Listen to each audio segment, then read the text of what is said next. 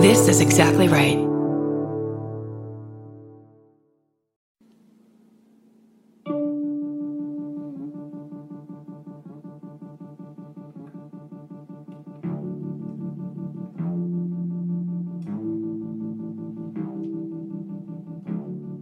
Hi, and welcome to This Podcast Will Kill You crossover edition.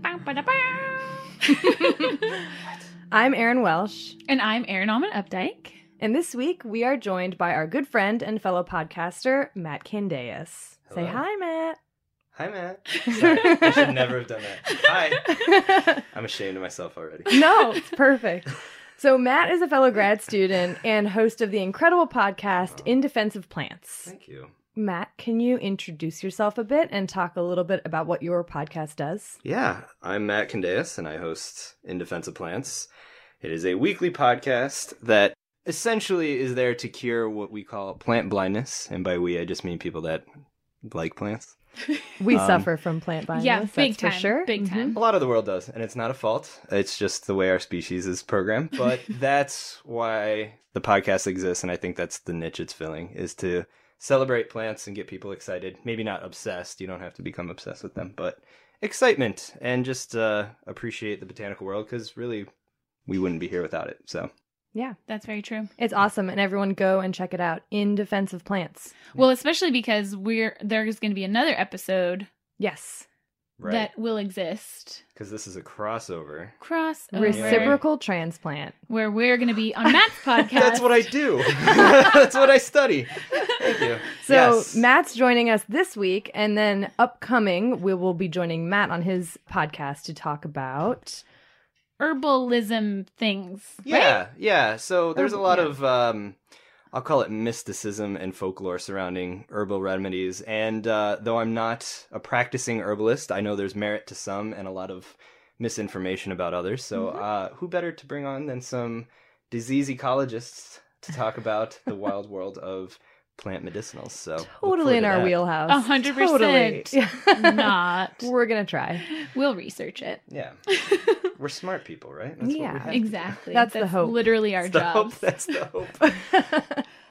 So Matt is here because this week, as we said, we're doing something a little bit different.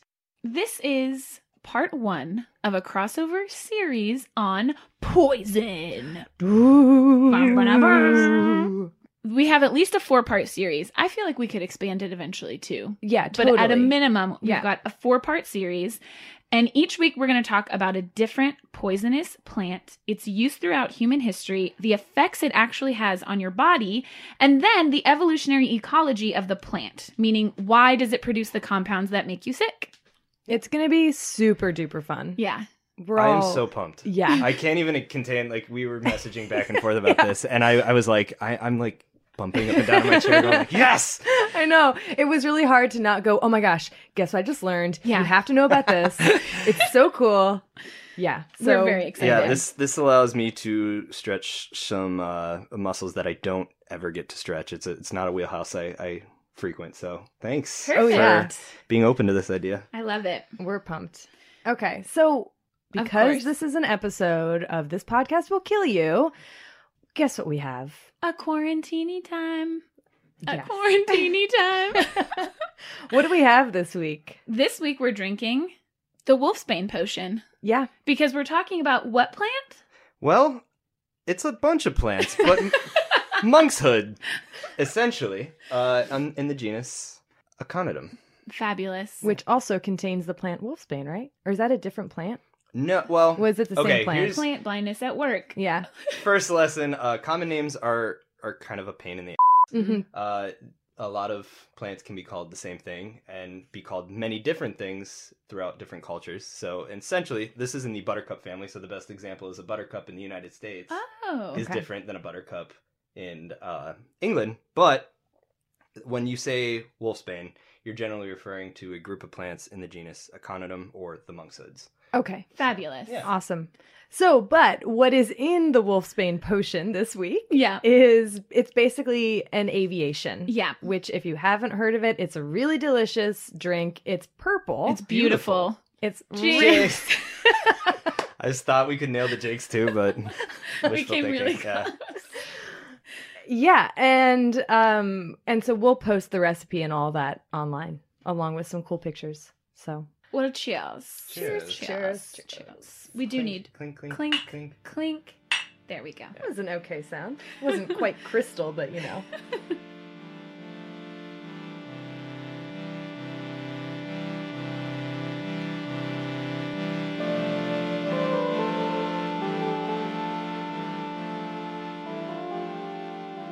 Now that that's out of the way, Yep. intro is over. Yeah. Um, I'll get started. So, since we're doing a four parter on this topic, I figured I would kind of split the history of poisons into four parts. So, ancient, Middle Ages, Victorian, and modern. I don't know if that's going to be how it ends up being. The boundaries are a little bit fluid, but in any case, this week I'll be talking about the ancient history of poisons. So, who first decided to use them? How were they used? What was their reputation? And then I'm going to talk specifically about the history of the chosen poison of the week, wolfsbane, aka aconite, aka monkshood, etc. Turns out this beauty is not just the name of the werewolf preventative in Harry Potter and our quarantini. So, what's the difference between a physician, a pretender, a magician, and a poisoner? Ooh. The answer is that it depends. Those lines have always been blurred in the history of medicine and medicinal plants, many of which have a dual nature of healing and harm. And those lines continue to be blurred in modern times, which is something we'll get to talk a lot more about in the herbal medicine uh, crossover episode. Yeah. Mm. But this week, we're here to talk about poisons. So, poisons have been around for, I thought this was really cool, all of written human history. Dang, dude. So, Really? yeah. And also probably millennia before that. I wouldn't doubt it. Yeah. I mean, you got to respect the fact that there's something there uh, in human nature. You don't just invent writing and then start poisoning people. Well, that's the really, yeah, exactly. That's Yeah. the really interesting part because, like, in order to determine what plants are poisonous, what plants are are helpful, what plants are food, it's going to involve a lot of trial and error, a lot of barfing, a lot of numb mouths, hallucinations, and death along the Um, way. and uh, a big plug for rampant diarrhea. Oh, damn, There's a diarrhea. lot of rampant did diarrhea. Did I not friends. mention much diarrhea? Yeah. Can't believe I didn't. To those talk who poop. came before us. yes, Thank thank, you. you. How is anyone alive? It's really the big question. Imagine that you're one of those early humans. You can't resort to Google like you can nowadays to tell you everything about a plant. You can't just watch what you eat, but you have to remember how it made you feel. Hmm. And you didn't just rely on firsthand experience for this knowledge. If you saw a cluster of dead birds or foxes or something next to a bush filled with red berries, maybe you'd make a note not to eat those berries. we would hope. yeah. we yeah one would hope and yeah and then also you know if a friend told you about a digestive experience after feasting on a new salad creation maybe you'd ask them to point out which plants they use just like which taco bells to avoid Yeah, because that's- there are good ones and bad ones. But the answer is you should avoid them all. yeah i mean Uh, we're weak yes. Yeah. I'm only human. And before written language, this knowledge couldn't be stored in physical form. It had to be disseminated in a much different way through storytelling from one village to another, from one generation to the next. And slowly this knowledge spread. But one person's knowledge is another person's weapon. And it wouldn't have been long before someone would have snuck some parsley looking hemlock into their rival's side salad. The first written records we have of the use of poisons comes from just a little bit after writing itself was thought to be invented, so around 5,000 years ago. Wow. Ooh.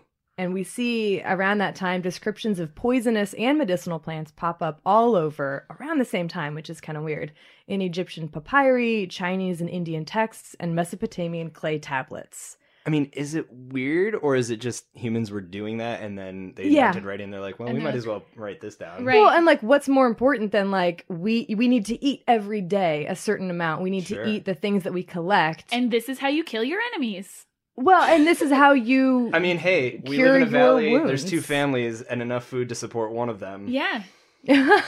So sorry. you guys are going straight to the how to poison someone section I'm- of that tablet. yeah.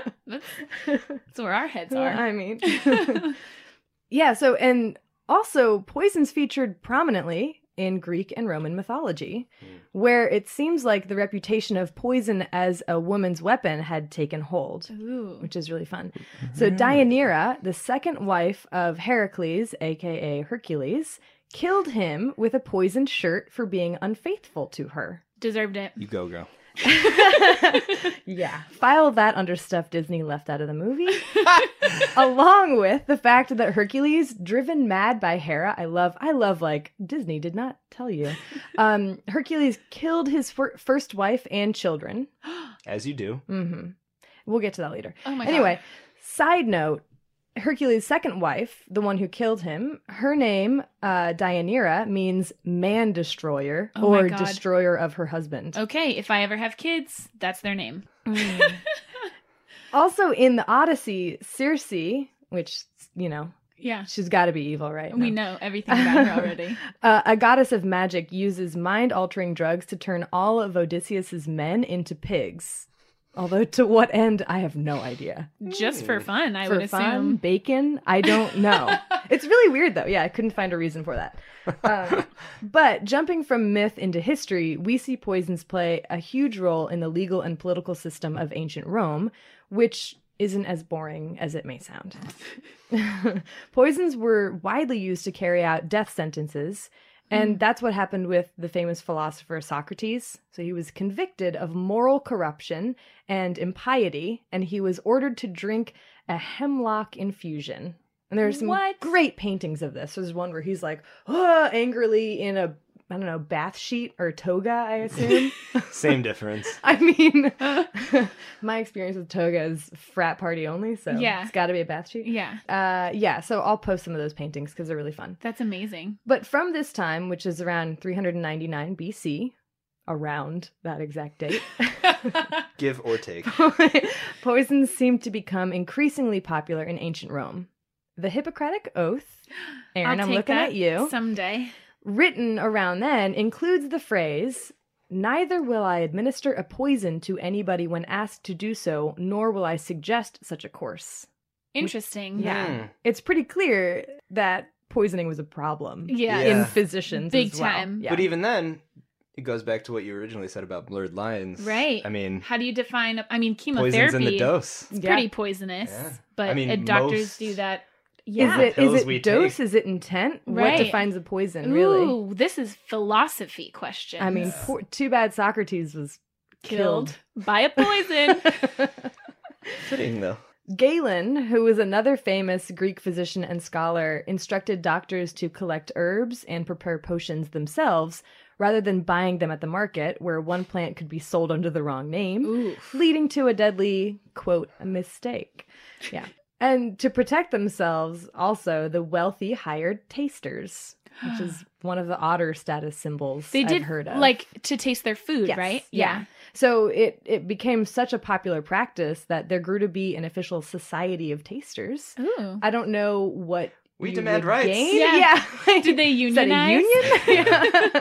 they did. Awesome. Yeah. Did they protect your family if you died? That'd be great. Ooh, good question. I don't know. Which, let's be honest, you're you're gonna die. You're Yeah, going to as a die. taster, yeah, you you're- know.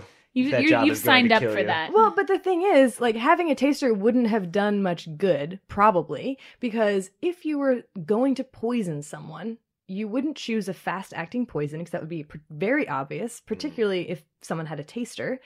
And you would also probably be more a cumulative poison. well, you could do I a mean- fast acting poison as long as no one knew it was you that put it in the food.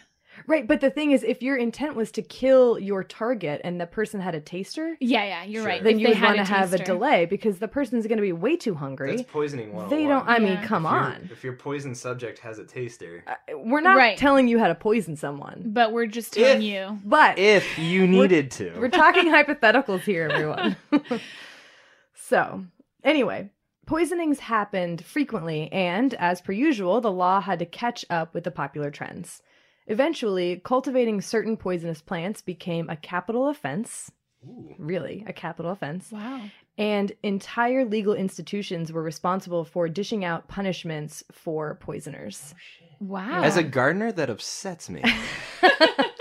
Why? right. Oh, 'Cause the cultivation already- Yeah, the cultivation side of it. I don't want to get arrested. Well, I guess there still are plants I could get arrested for having in the garden, but In Illinois, at no one, least. no one should come after my monk's hood. don't, don't tread on my monk's hood. Don't tread on my monk's hood. oh my god. oh, that's funny. So yeah, these entire legal institutions were responsible for dishing out punishments for poisoners, and those punishments weren't far from the crime itself.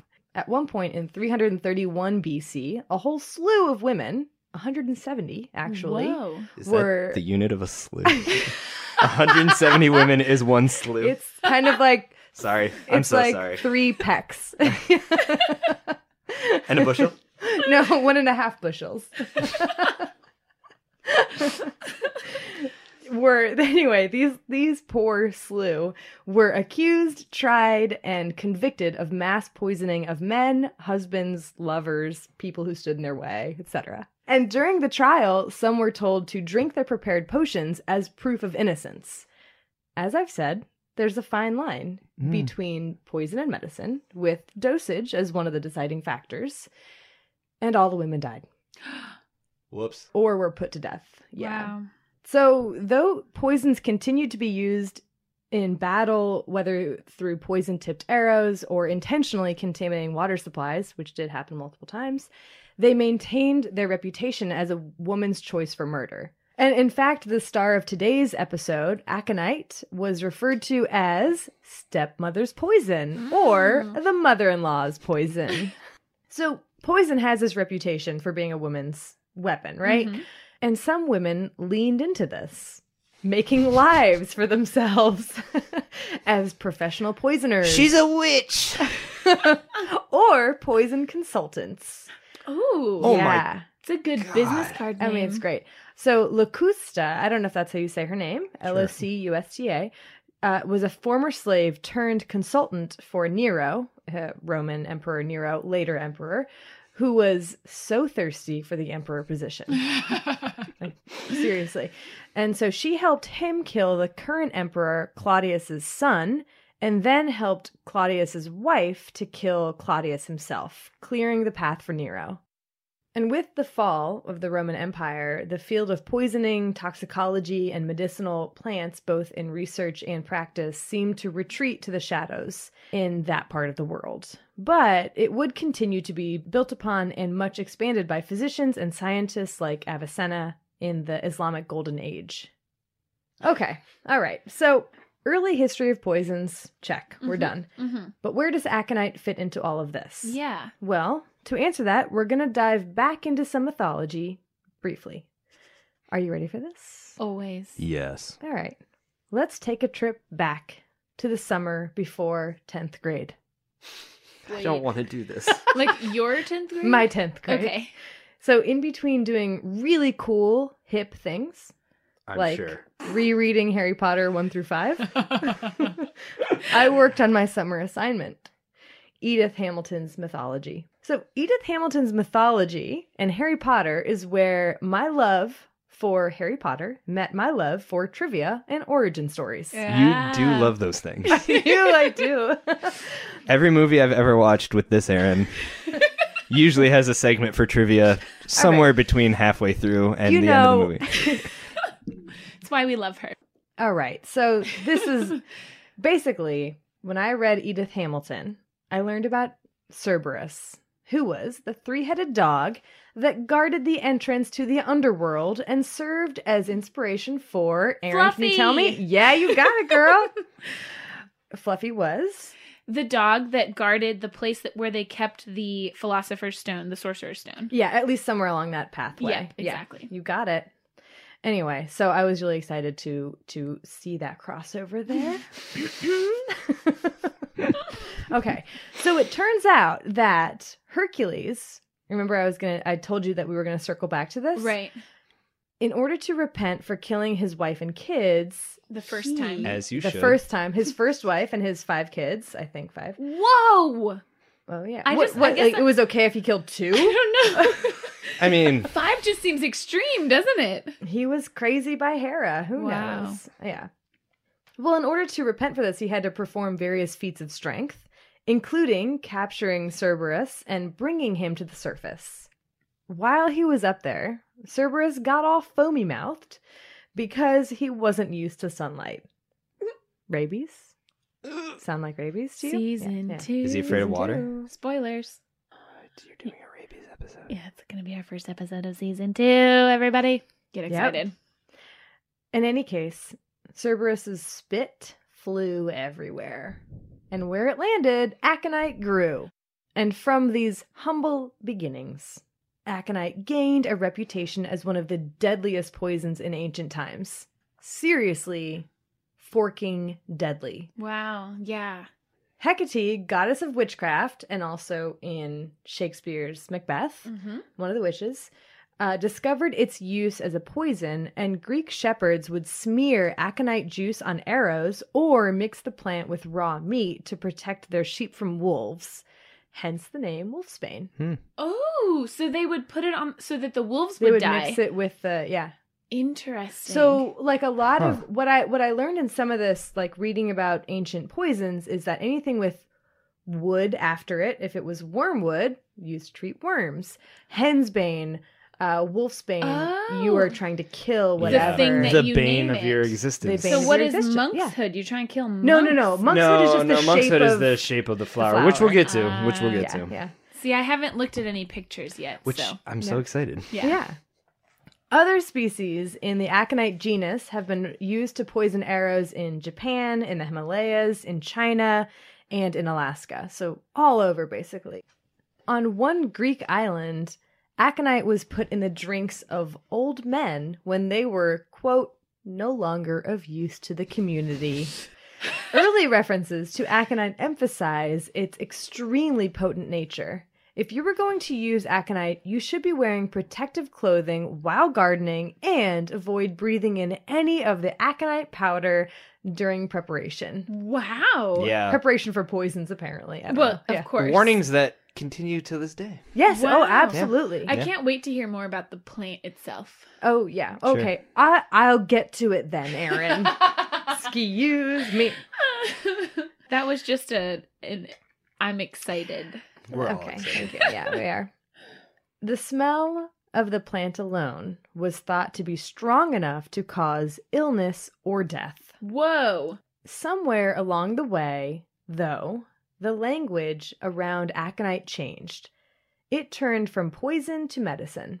You name it, aconite will treat it, seemed to be the motto. And that happened around the mid 1700s. It was prescribed by many doctors when a good sweat was needed. This is back when the ancient concept of various bodily humors still held sway in the medical field. Oddly enough, aconite didn't prove to be a particularly reliable or safe treatment and gradually fell out of favor in the medical community after the treatment didn't agree with one too many patients. And by agree, we mean like it killed one too oh. many patients. Thank you. exactly. Exactly. But that didn't mark the end for aconite.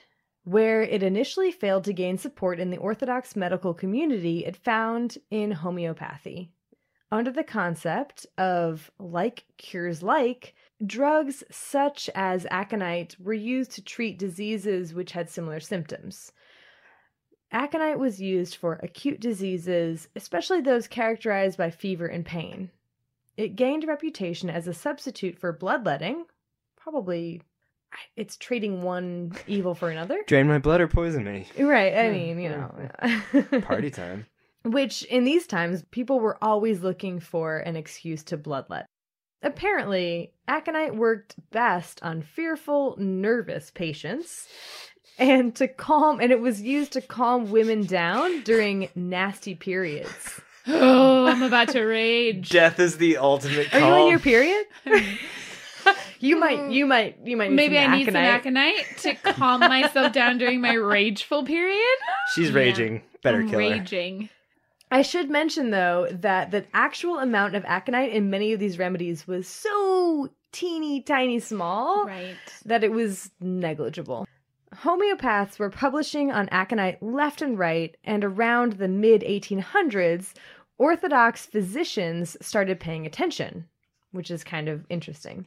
Aconite in certain carefully measured doses seemed to be effective as a neural suppressant, meaning a drug that inhibits activity of parts of the nervous system, particularly in controlling inflammation. Don't worry, I'm not going to step on your toes. Don't worry, I'll talk so much more about it. Wonderful. I might dabble in that as well. Oh, Perfect. I love it. But so when when it was found to actually have these effects, it became all the rage. So throughout the 1800s and into the early 1900s, aconite or aconite mixed with other things like chloroform and belladonna Oh, good lord. Yep. was used as a painkiller or to treat infection, lung conditions, nerve pain, and so on. Wow. The adoption of aconite by Orthodox physicians from homeopathy was also a big deal. But we're still talking about a poison here. And just because something alters your physiology in a way that does not kill or maim does not make it good for you. Word. Yeah. And so we circle back to the question I posed at the beginning of this What is the difference between a physician and a pretender, Ooh. a magician and a poisoner? Yeah.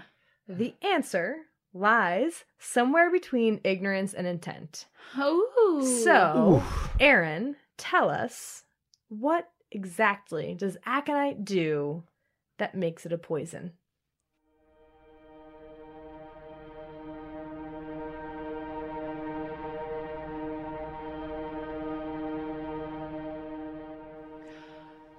Let me tell you about wolfsbane, Wolfsbane, monkshood, monkshood, etc. etc. All right.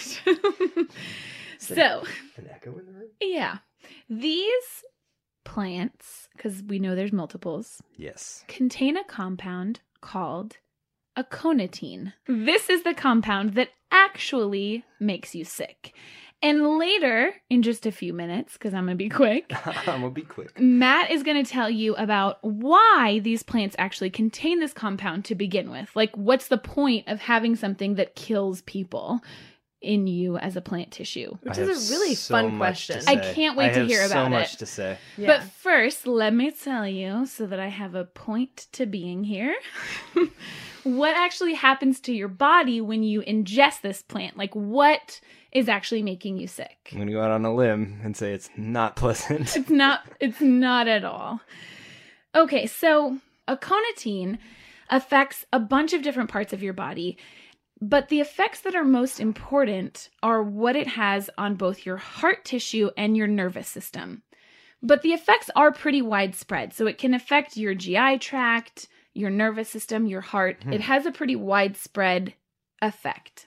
So, what actually happens when you take a bite of wolfsbane, for example, or you take a pill that someone gave you that's you like a- full of it, a wee little sip. just a sip of a tincture or something, right?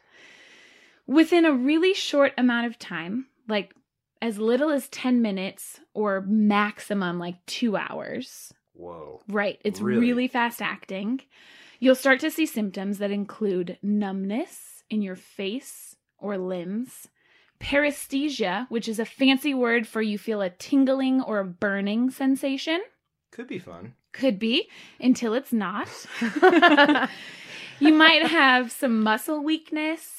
You'll become hypotensive, which means your blood pressure drops really low. Uh oh, that's not good. It's never good. I'm, mm. And then your heart, and this is important, it might begin to race really fast or it might slow way, way, way down. I don't like that. Is it it? could go either way. It could go either way. It could go. and that's the scariest either way, to way. be confused about whether or not you've been poisoned. we'll talk a lot about it. you Don't worry. flip a coin? You flip a coin. no, Yeah. no. We'll talk about why. Don't worry. This is why I don't wild forage. It's a good reason not to.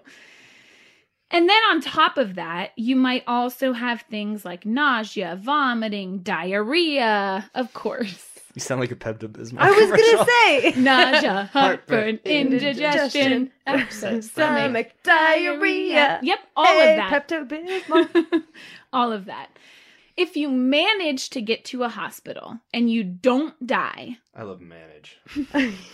if it's in if it's possible and you get to a hospital, the good news is that within 24 hours you'll probably be fine really, because this is very fast acting, but it's also it's a pretty quick recovery. so it has a very short half life in your body. Exactly, So right. quick in Your body quick digests it very quickly. Okay. But, and I didn't look up enough detail probably about the actual mortality rate, but at least in this article that I found, even in hospital cases, the mortality rate is over 5%. So even if you manage to get to the hospital and get treatment, you still have an over 5% chance of dying. Well, so that's that's really interesting because those that mortality rate would have to do with modern cases. So either intentional right. poisoning or I ate way too much of this really weird thing. R- Well, but also which happens. it's a- which happens. This Right. is also a very common thing that's used in a lot of herbal remedies. Okay, good. I was going to ask you about Yeah. the current status of aconite. In, Yeah. yeah. So okay. it, it is definitely a thing, and and there's a lot of information out there about what people tend to do to treat this,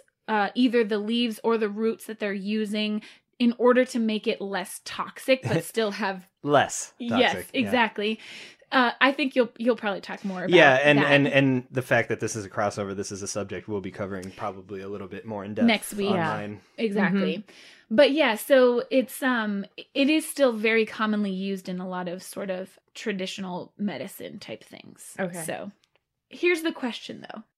How on earth can just eating a plant cause so many different symptoms? Everything from numbness or muscle weakness to the general cause of death is actually heart failure. Your Oof. heart just fully stops. It can't handle it. It gives out. Wow. That's terrifying. So, Miserable. how can a plant actually cause something that a lot of these symptoms, nausea, muscle weakness, these seem very disparate, right? Right, so, the different question systems. is right, what on earth is happening? Are you going to tell us? Let me tell you. Oh. I'd love it if she didn't. I'm just like, go ahead and Google Yeah. it. Here's what happens the major compound that's in these plants, aconitine, attacks your sodium channels. Boom, boom, boom. Here's what you need to know to understand how this compound, aconitine, actually affects your system. Number one, you all know, hopefully, that your nervous system is generally in charge of your body, right? It Yeah. sends signals to different parts of your body that say things like contract this muscle or release this hormone, etc. Or go to the bathroom now. Exactly. That's what it's telling you. So, the way that it sends these signals is by moving ions, which just means a charged molecule, across membranes. Okay? Sodium, which is a positive ion, is one of the most important things involved in sending these signals. So, sodium tends to be really high in concentration outside of cells and lower inside of cells. Hmm. With me so far? Sure. you. Great. So, the other ion that's important is potassium. Potassium is higher inside of cells and lower outside of The cells. opposite of sodium. Exactly. Sodium outside, potassium inside. And overall, the insides of your cells are negatively charged compared to the outside of I your cells. Did not know that. There we go. We're learning new things. That's why I love you too. All right, so ions, these charged molecules, cannot cross your cellular membranes because they're charged. And your cell membranes are Mhm. basically fat globules. Okay. More than my cell membranes. Fat globules these days. So these charged molecules can't cross the fat. They don't like each other. Okay. So the way that they cross is by channels, which are like doors that open and close and allow these ions to cross Hmm. this membrane. With me? mm-hmm. Totally. Excellent. So the way that the your nervous system actually sends these signals to tell everything else in your body what to do is by propagating what we call action potentials, which basically just means that they open a channel and it's a channel that is specific to sodium, which we know is at high concentrations outside of your cell. And then a bunch of sodium rushes into the cell. And then they close that channel and they're like, okay, now we've got a bunch of sodium inside of the cell. And then they open another channel and they're like, potassium, it's your turn. And potassium rushes out of the cell. Okay? Okay. So that is how they propagate these signals as they so go. that's how it transfers down. Exactly. So that's it. you, for example, you touch something that's hot, right? Uh-huh. And your skin feels that and it's like, this thing is hot. Mhm. So then that sends a signal that says sodium, go. And then your sodium channels open. Sodium rushes into your cells. Those doors close. And then they open ones that say potassium, it's your turn. Potassium rushes out, etc. You can Google some really great YouTube videos of this. But essentially, But what you're saying is this is holding to the whole universal constant of things move from high to low concentrations. Precisely, Matt. And so I did something another day. and so this means that if you touch that hot stove, that action potential or that that whole sequence of events is telling you right? or is allowing you to move or telling you to move. Right. So it tells your nervous system something bad is happening here. That action potential travels all the way down your nerve to your brain, which goes, something's bad is happening. It travels all the way back to your muscles, which go, move, and then you move. So it's like a two two parallel domino system going in the opposite direction. Right. Okay. And it happens instantaneously, Mm-hmm. right? So these sodium channels have to be able to open and close extremely rapidly for these signals to be able to propagate so that you can do literally anything, right? Okay. So sodium channels are really, really important in you literally being able to survive. Being a living thing. right. So what's the point of me telling you all this? Why did I just give you like an intro to physiology? I have my suspicions. I, As it turns out, aconitine, the compound that's in monk's hood, wolfsbane, etc., All of the above. binds to sodium channels and it forces Uh-oh. them to stay open. No. oh, that's not good. It's not good. So, what happens is you end up with a huge influx of sodium that comes into the cell, but then you can't close that channel in order to continue to propagate the signal, right? Okay. So, that means that anytime you get a future signal, you can't react to it because your sodium channels are already open. Mm. Oh, I love that was such a good reaction. Hmm. Understanding Wow. is dawning upon Yeah. us.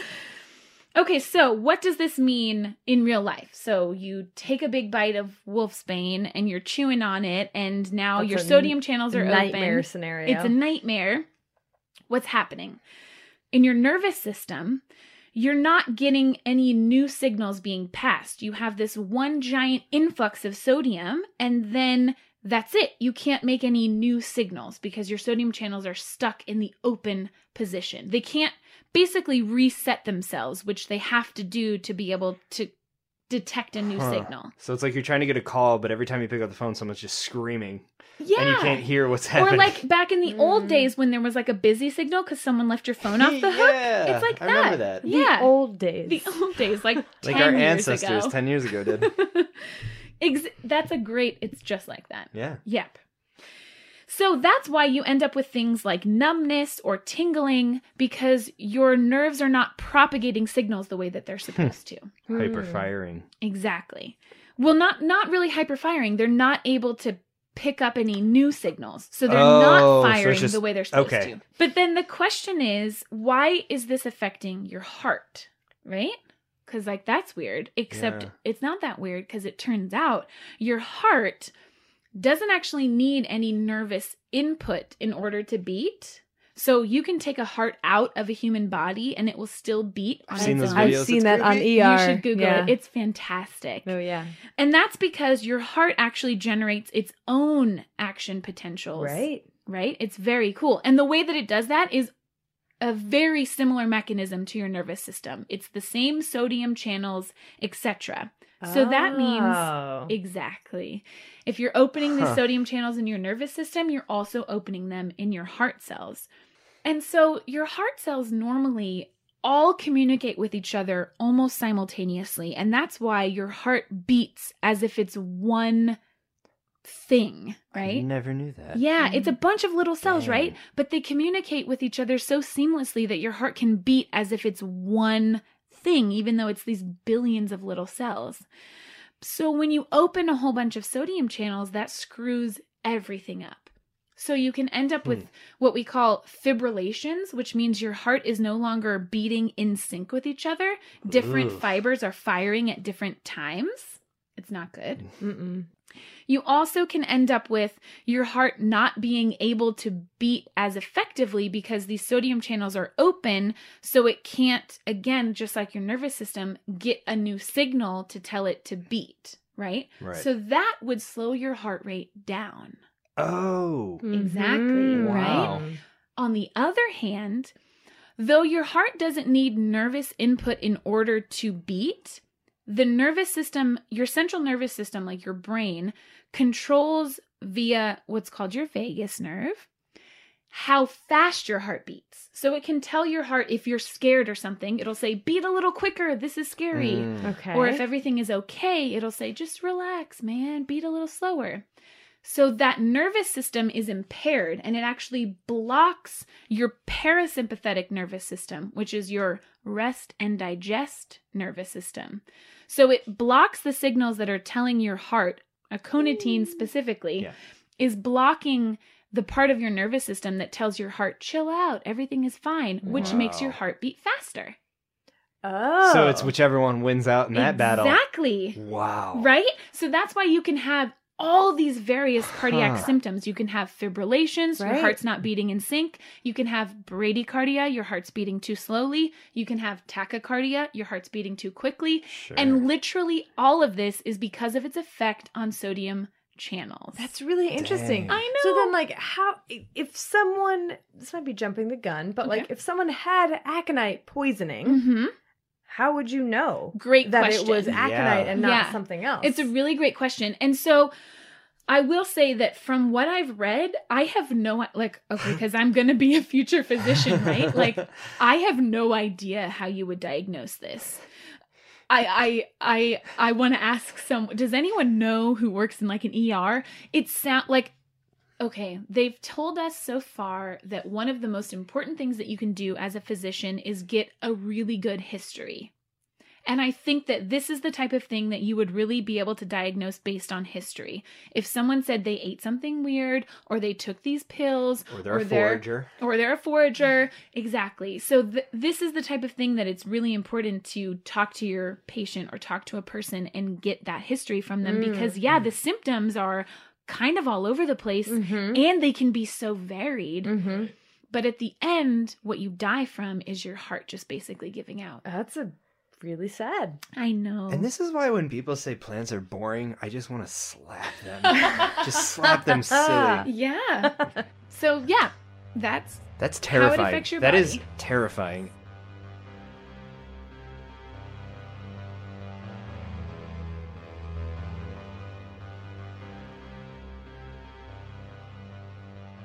So then the question is why on earth do these plants make this compound to begin with? Like, what's the point? Are they just trying to kill people? Do plants hate people? yeah, Matt? they do. That's all it is. Actually, they, despite being around for many millions of years before we even came onto the scene, they had it out for us. They knew it was coming. They Listen, knew. Matt, it's all about us. It is. It's all about Evolution has a point and Yes. is predictive. It's hierarchical. It's uh, directed. no, and that's a really good question, and I'm really happy to be here to talk about that because it's something I, I hold near and dear to my heart. Um, but I think with all this talk about the plants, it would be worth kind of mentioning what these plants are and what they look like. And Yes. to do that, I think you might have noticed this ginormous, unnecessarily large book I brought. Mhm. Uh, it this is called the Illustrated Treasury of Cultivated Flowers by Anderson. Beautiful illustrations, and there's a whole section on monkshood or the Aconitum genus, and uh, it's because they are extremely popular till this day as horticultural specimens. I mean, I can Mm. count four or five houses within a few blocks of where I live that have them prolifically seeding into their gardens. It's still Whoa. extremely popular. So I figured I would bring this book to show both of you because one of you at least had mentioned you hadn't googled what the plant looked That's like. California Erin. And uh California but essentially, these are perennial plants, so they come back year after year from mountainous regions around the globe. There's about 250 different species of them. Whoa. And they all have these beautiful, what they call palmately compound leaves. So essentially, what that means is the stem of the leaf comes up like your uh, wrist and t- attaches to your hand. And if you picture the dissection on these leaves, they're like a, a hand with just over 20 fingers. It's just a very dissected Ah. thing with a single attachment point Okay, where your palm yeah. would be, essentially. Right. So palmately sense. Mm-hmm. compound. But the real showstopper about these plants are their flowers, right? So you get these tall spikes, and I mean tall. These plants can come up to about, you know, my chin, and I'm wow. I'm not a tall person by any means, but you know, four or five feet tall is pretty big That's for an herb. tall. And some can get taller. But their real selling point is their flowers, and these are gorgeous plants. They are popular for a reason, and their flower color ranges from yellows to deep purples. But essentially, the name monkshood comes from the fact that their petals are highly derived uh, for bee pollination. So, kind Ah. of setting up the the stage for the the shape of a bee to come and visit their flowers. Oh, okay. And two of the petals come up to the top and form a hood over the reproductive parts. So it kind of looks like a Oh. beautiful blue knight wearing a hoodie, a blue hoodie. They're gorgeous plants, right? I mean, this is a, a beautiful picture. This is of Aconitum napellus, but there's plenty of others. Like I said, there's about 250 different species of these plants. Now, it's worth mentioning that they are members of the buttercup family. And most of that family, which is Ranunculaceae, have a lot of alkaloids. They're known for their alkaloid production, and they're toxic. They're very toxic, and for good reason. We'll get to that. But the wolfsbane we've probably been most referring to hmm is Aconitum lycoctonum.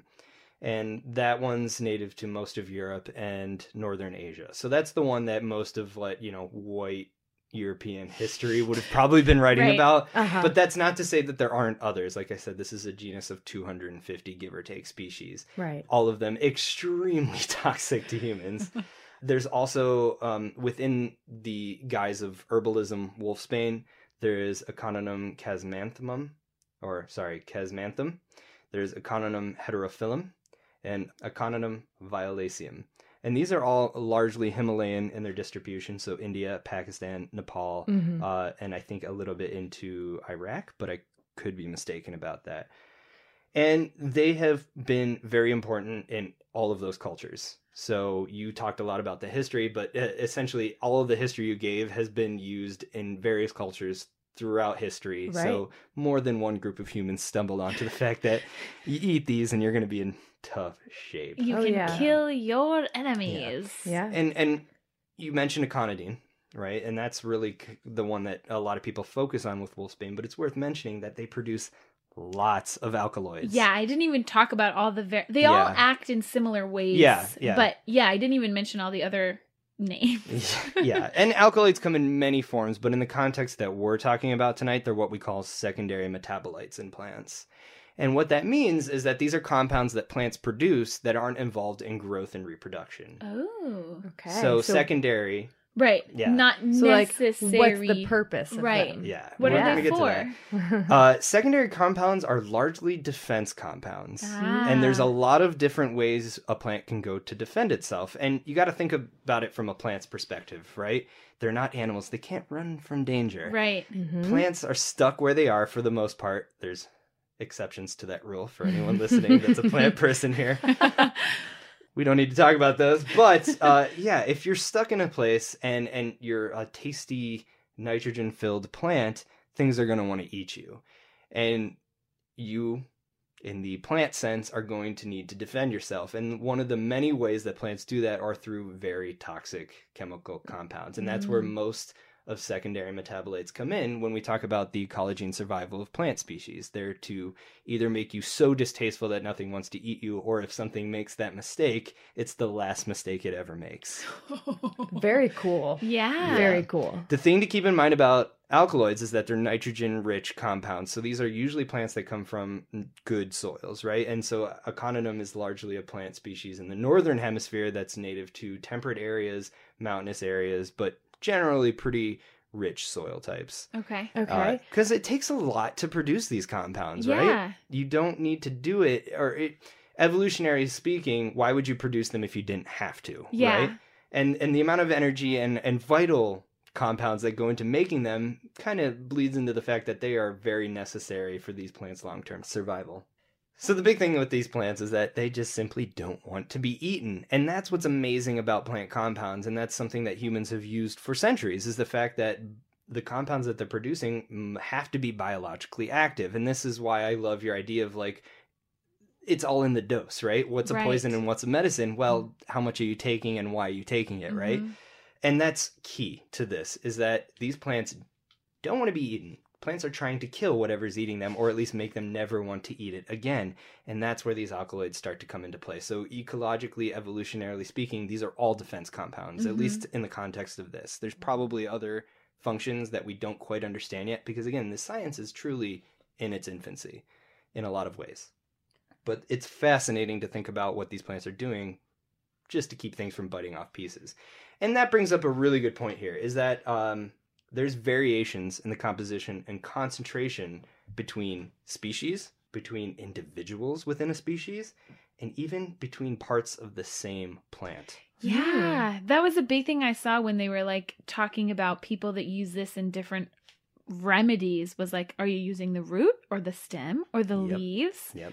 Does it also does the species variation does that depend on like what organism is the primary consumer It of that plant? It very much can. Ooh. So you will often see plants that get into areas where, say, islands where there aren't large predators or mammals don't make it to quite easily. yeah. You still have to deal with the insect constituency, but you see a kind of a reduction in a lot of compounds because why would you produce something if you didn't have to? Yeah. These are expensive products to produce. So for a plant. why make something that's strong enough to kill a mammal if all you have to kill is like a grasshopper? Right. Which it right. probably it doesn't take nearly the concentration or whatever to kill a grasshopper as it Not would at it all a goes into the whole energy budget. And, Yeah, like, What am. I spending my my energy on? This is so fun. Yes, I know. I love that the, the ecology side is coming out right now. Yeah. But exactly, you've hit the nail on the head. And we'll talk about insects and, and just that evolutionary arms race in which you get around those sorts of things. But again, all of these are to deter herbivores to any extent possible. Yeah. So, as far that we know, from what we've been able to establish at this point, of the 54 phytochemically investigated species of Aconitum, so essentially that's just saying of the 54 species that we've decided to, you know, analyze the chemical composition, uh, they all contain aconitine-like alkaloids, which are Mm. neurotoxic, as we decided, All right. cardiotoxic for mammals and insects. Mm-hmm. And it's important to Oh. note that you're talking about sodium channels, right? Yep. Raid, our favorite uh, bee spray, also opens up those sodium channels, and that's the way in which it works. So, yeah. yeah, uh, These Mm. sodium channels are highly conserved across evolutionary taxa. right, that's a very effective way to kill any sort of living animal, Yeah, Mhm. definitely. or again, make it never want to eat you. yeah. So the fact that different organs can vary is pretty interesting because uh, the localization of these secondary metabolites says a lot about, from a survival standpoint, what these plants really are trying to protect. So most of what you, most of the, the stuff you want to avoid with Aconitum, although I recommend avoiding the whole freaking plant in Yeah. terms of digestion, are uh, the growth tips. So any part that's actively growing, so a, a Oh. leaf bud, Mhm. um, the flowers, right? So reproduction is the key to any sort of Mm. Species. That makes sense. Yeah, so you want to protect the parts that do that. So they should be the most dangerous Yes, for and- herbivores. The roots, because essentially a plant Right. is nothing without its roots. And Mm-hmm. most of the deaths that I encountered in my trying to avoid encountering them were from people eating the tubers. Yeah. What's left over at that point? Stem, Stems. old so, leaves. Old yeah. leaves. if you are going to use aconite, Use the stems. right, but also don't use any part of it. Just It don't. Just seems don't. like- Just don't. If you're seems gonna use the it- lesson. uh, think of it twice and don't. Second guess yourself. Okay. Right. But that brings up a really interesting point because it's not just herbivores that are interacting with these plants. They're flowering plants. They're an angiosperm. And what do we know about angiosperms? Lots of flying bees and pollinators. Pollinators, right? Pollinators. Yeah. Erin got there. he was doing like a wing thing Yeah. to give us a hint. Cueing like he was a- flapping his hands. flapping his hands. we got there eventually. So when people started looking at the levels of these toxic alkaloids, which again, aconitine is just one of them, there's at least 10 different very toxic alkaloids to consider when considering this plant. I don't Mhm. know why we just focus on one of them. Regardless, uh, when people looked at which parts of the plant were producing that, it, it made a lot of sense because uh, the highest levels you see are in the roots. Uh, I brought a I brought a Mm-hmm. I graph. saw there's Yes. a graph on your notes. Yes. notes. It's amazing. First, with the highest concentration are the roots. Mhm. Second is the pollen. Oh, Third is the flower. So the flower being the sepals and the petals. Yeah. The pollen, The which is really interesting because that's a floral reward, right? Yeah. It's it's the gamete. You need it to get Mhm. from one plant to another But you've for got sexual tons reproduction. of But there's within reason. Oh, okay. Yeah.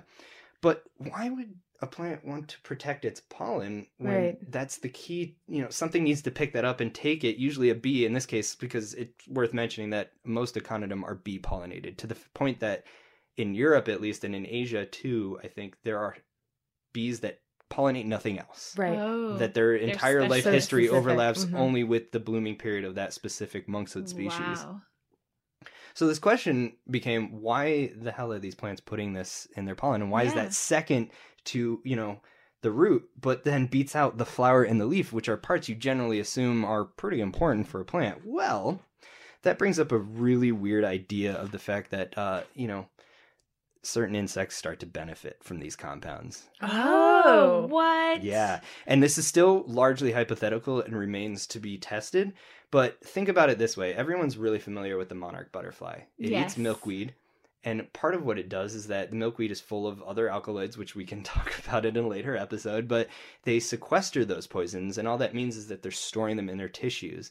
And that keeps birds from wanting to eat the caterpillars and the butterflies. Oh my god, this is so exciting. Yes, it's extremely exciting because uh, someone, uh, Gosselin and others in 2013 put this idea to the test, and this was a really cool, uh, one of the coolest papers I found in researching this. And uh, it kind of comes down to this idea of attraction versus protection. You want to protect your Mm. par- parts that are really important to you, but Mhm. you also need to attract insect pollinators in this case. Right. So could it be that these bees are collecting the pollen, feeding it to their offspring, and it's sequestering s- at least some of those alkaloids in their tissues? And what they found is that yes, Oh, it's happening. Whoa. They do not know if it's enough to deter potential predators on the bees, on the bees.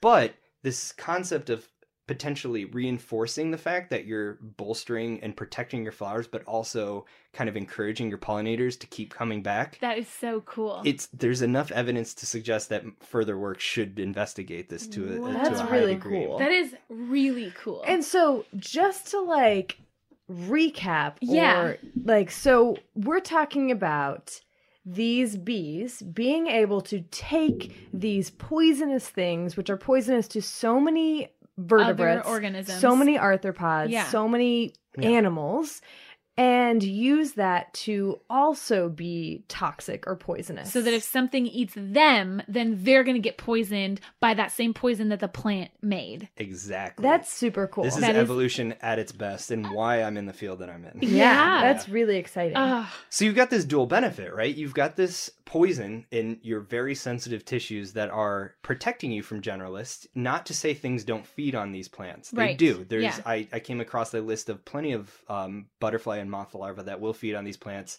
Specialization goes both ways, right? Yeah, yeah. but it reduces the amount of animals that could potentially feed on you. But then this also added benefit of reproduce or adding to reproductive fitness by kind of helping out your so-called symbiont in this case. Mm. That is so awesome. These are really neat plants, and I'm so happy these are the ones that we're covering. And that's not to say that like the species we mentioned are the only ones here that we're considering. I mean, Aconitum is a northern hemisphere species. We have them in North America. Unfortunately, a lot of ours are endangered. Why are they endangered? The ones in North America are largely due to uh, habitat loss. I mean, that's the number one reduction of any species on this planet. It's Mhm. the one thing we should be fighting is just gobbling up habitat to preserve it instead of to build malls on it. But Mhm. so the IUCN Red List, which is the International Union for Conservation of Nature, Ah. lists at least a handful of Aconitum species as critically or at least endangered on one level or another. Mhm. Whoa. So a lot of them are the ones that are uh, native to the Himalayan region of India, Pakistan, and Nepal. And what ends up happening there is this is where a lot of the contention with herbalism practices comes from, right? So I'm not trying to crap on anyone's culture. That's not what I'm doing here. I'm simply stating the facts is that a lot of these species are important to cultural practices. But uh, any plants that become very popular or very important in those cultures are obviously sought after, right? Mhm. So the IUCN Red List, all of the species of Aconitum that they listed are endangered because of overharvesting for these medicinal practices. Oh Mhm. wow! So it's not like they're growing their own to be harvested; they're going out in the wild and harvesting. Yes, and that's a sad fact about at least Western herbalism is the fact that they value naturally sourced product Mm. over Oh. product that has been grown horticulturally or at least in an agricultural setting, Wow. which is very counterintuitive. Yeah. Because one thing is that despite the fact that these plants are producing these compounds, the fact that natural selection is what it is and you're not going to have the same pressures everywhere, these compounds are not always in the same concentrations. Yeah. so what ends up happening is like we mentioned, not all parts of the plant are as equally toxic and if you want to get the most potent, generally that means harvesting the root. So all of these plants are Mm. taken roots and all. Mhm. There's no regenerative capabilities once you've harvested the root of a plant. So Right. that's why a lot of these are end up being put on the endangered species list is because you've harvested every chance this plant has of coming back. And that's to me kind of tragic. I mean, it seems like one of the things that we keep coming back to in this podcast is the impact of urbanization. And so, like, that in a vacuum, over harvesting cannot be possible without the like habitat reduction at the same time. Yeah. And so it's a one two punch That's a really where we point. have these urban communities spreading into areas and we have a, a, a lack of um, conservation, which in, in, in so many cases it's it's not financially feasible Yes. to Mhm. conserve Very these true. areas Right. and so like I, I, I yeah it's it's like this is it's almost an, an inevitable Yeah. Yeah. factor of urbanization The question then becomes is A, is this is an effective way of treating? Yeah. And is there educational ways of getting past that? But Right. then, as you mentioned, and I'm really happy you did, is this idea of diminishing returns. And that is where my contention with a lot of the foraging community comes from. It would be awesome if everyone could adopt foraging practices if we had enough land to support that. Yeah. Mhm. But unfortunately, this largely becomes uh, a practice of people that are comfortable in areas where there isn't a lot of natural areas left. So as our natural areas shrink and people take up this practice and go into the forest and treat it like the bulk bin at your grocery store, this is something we're going to see time and time again. right And it's really important to mention that you do not have to take every last individual of a species to doom it to extinction yeah. you can reduce its genetic diversity or its population numbers to levels in which they're just going to stagnate and die anyway. And that's the fear with a lot of these medicinal plants. Ooh, that was fun. yeah, Yeah, this that was, a was- really I fun. learned a crap ton, Uh, including y'all what blew my monkshood actually looks like. Again, once next fall comes around, I will happily show you all of the monkshood in our neighborhood. that would be so fun. Hood in the hood. Hood in the spooky hood. time. Uh,